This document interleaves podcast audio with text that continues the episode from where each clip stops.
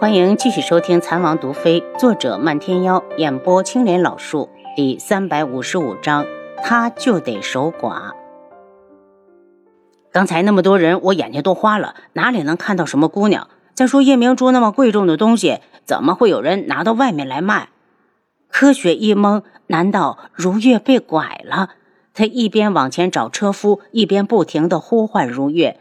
车夫听说如月公主失踪了，吓得面色如土，结巴着道：“公公主，我们还是先报官吧。”柯学点头：“你去报官，我在这里接着找。”李府衙一听说如月公主在大街上不见了，吓得腿都软了。要是公主有个好歹，他的小命也就到头了。火烧眉毛般的带人往外跑。快快快，先去城门那边，还有那边那边分散开斋，一定要找到公主。把衙役们都派出去后，他立刻对车夫道：“带我去智王府，公主不见了，一定要告诉智王。”当轩辕志接到消息后，如月也从一间小黑屋里醒来，他动了一下手脚，发现被人捆着，四周黑漆漆的，一点声音也没有。她晃了晃脑袋，前面她跟着婆婆往前走，忽然过来一堆人，把她和柯雪冲散了。然后她就觉得有人用帕子捂到她的嘴上，她想叫柯雪的，可是还没来得及，人就昏倒了。看来那个婆婆和那些人是一伙的，都不是什么好人。可她整日待在深宫，没得罪什么人呢？难道是遇到了人牙子？那他点儿也太背了。正在他想办法站起来时，外面有脚步声传来，然后房门被人打开，外面明亮的光线透过柴门射进来，晃得他眼睛一花，赶紧闭着眼睛继续装昏迷。有脚步声停在他面前，那人咦了一声：“废物，捉个人都能错，这是如月，根本不是柯雪那个贱人。”少爷。那两个女人穿的一样的衣服，怨不得大家呀。有人低声道：“反正都是公主，本少爷玩谁都一样。”男人的声音带着一股怨毒：“玩够了，再把她变成尸体，把我的罪名坐实了才好。”如月身子一抖，这人是楚修尘。楚修尘正好看到他的反应，淫笑着弯下腰，捏起他的下巴：“如月公主。”你还想装死到几时？你放开我！如月把脸一扭，气愤的大叫。楚修尘手上更加用力。公主的性子还挺烈，就怕一会儿你受不了，会在本少爷身下求饶。楚修尘，你现在就放我离开。今天的事，我保证不对外透露一个字。如月忍着心头的恶心，强迫自己冷静。放你，别做梦了。你们放过本少爷了吗？什么脏水都往我身上泼，本少爷憋气又窝火，正好拿你来泄泄火。楚修尘看着即将到手的猎物，浑身的血液都叫嚣起来。他还没玩过公主呢。楚修尘，我与你无冤无仇，你如此对我，毁的不只是我，还有左相大人，他是天穹的肱骨之臣。你放了我吧，别给他脸上抹黑。如月试图说服他，楚修尘手上忽然用力，在如月拼命挣扎时，他狠狠地吻了上去，另一只手开始撕扯他的衣物。因为手脚被束，他的抵抗在他眼里就是一个笑话。他越挣扎，他就越兴奋，似乎在享受这个过程。他撕他的衣服的动作很慢，半天才扯一下。身后传来脚步声，他理都没理，用力咬了下如月，直到尝到了血腥，才松了松手上的力道。没眼色的东西，还不出去！如月吃痛，再加上觉得屈辱，恨不得立刻死去才好。忽然听到眼前一声闷哼，楚修尘就栽了过来。他惊叫一声：“滚！你给我滚开！”眼看着楚修尘就要砸过来，一只手及时将他扯开，在他身后露出一名娇媚柔弱的女子，好看的五官上带着极大的恨意，对提着楚修尘的男子道：“赶紧把他拖走，最好是把他废了，免得他再祸害人家姑娘。”听这意思是来救自己的，如月心里一松。姑娘，求你救救我，快放我离开！女子看了他一眼，去外面找了把匕首回来，几下就把他身上的绳子割断，扶他起来道：“你跟我走吧，外面好多人在找你。多谢姑娘的救命之恩，请问姑娘芳名，来日我也好报答姑娘。”如月一脸的感激，报答就不用了。我只是看楚修尘不顺眼，走吧。女子不愿多谈，扭着婀娜多姿的纤腰，风情万种的走在了前面。如月在后面观察，总觉得她太过于羸弱，仿佛随便一阵风就能把她刮走。这样的女子，让她从心底里升起一股保护欲。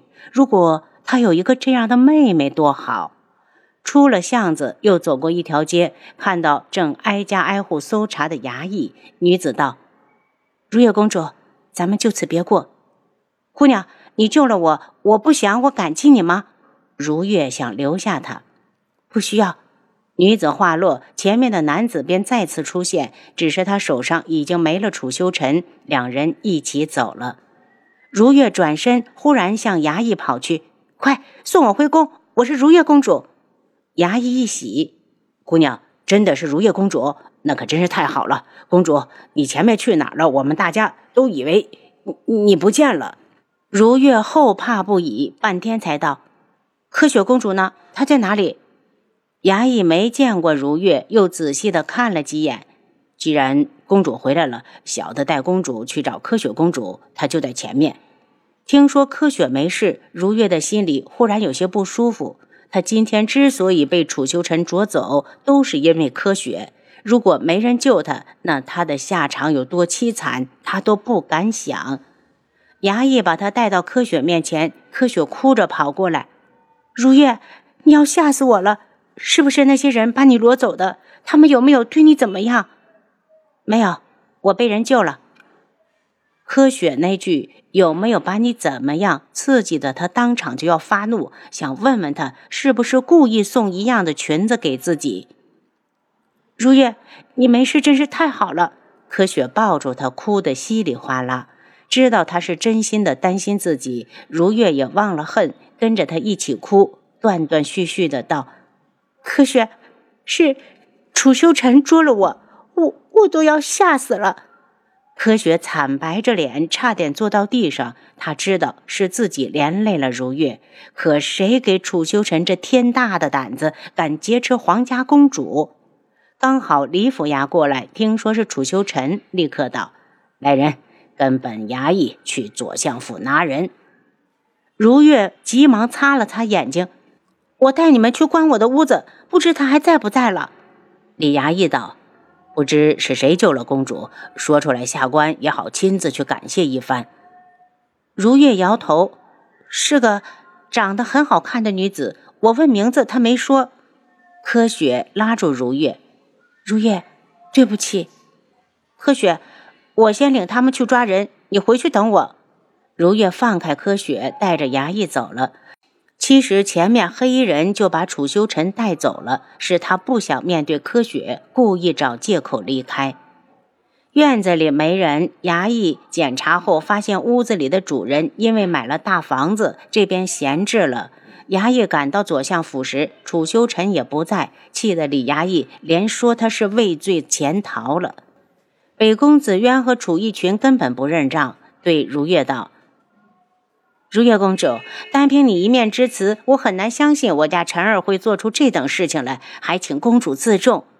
如月气恼不已，怒声道：“你们这明摆了是包庇他！我告诉你们，我有证人。”北宫子渊心一慌，那就请公主把证人带过来，再来跟本宫如此说话。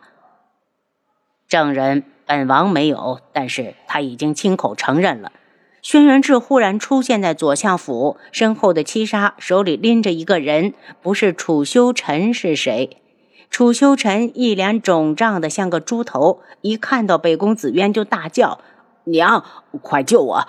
差一简儿那个臭丫头竟然敢害我，是她坏了我的好事。”北宫紫渊脸一变：“晨儿，不得胡说！”楚逸群一愣：“晨儿。”是你妹妹来了吗？她到底是怎么回事？她怎么会害你？如月看到楚修尘拼命地咬着牙关，不让自己冲过去，就是这个恶心的男人，差点毁了他的清白。深吸了十几口气，他才上前给轩辕志请安。如月见过十四皇叔。如月，本王为你做主。轩辕志对着七杀一使眼色，七杀就把楚修尘拖到了如月的面前。见如月愣住，他不怀好意的道：“公主，你就不想打他几下解解气？反正有王爷撑腰，不打白不打。我看谁敢动我的婵儿！”北宫紫渊与楚逸群同时开口。他们一说完，明月就笑了：“不敢吗？”名节都要没了，他还有什么不敢的？他不只想打楚修尘，更想杀他。他往前一步，甩手就给了楚修尘两个耳光。打完后觉得不过瘾，又伸出五指在他脸上抓了两把，生生抓出了十道血淋淋的指痕。明月公主，你可真敢！北宫紫渊厉喝一声，觉得这两把就是抓到了他的心尖上。和你的儿子比起来，敢欺负公主，我这点小胆量算什么？明月冷笑：“左相之子楚修尘蓄意谋杀皇家公主，论罪当诛，押入大牢，三天后公开行刑。”见明月不打了，轩辕志开口宣判。他一说完，楚修尘就差点晕过去。他好在急中生智，立刻大叫：“你不能杀我！啊，明月公主已经是我的人了，我要是死了，她就得守寡。”您刚才收听的是《蚕王毒妃》，作者漫天妖，演播青莲老树。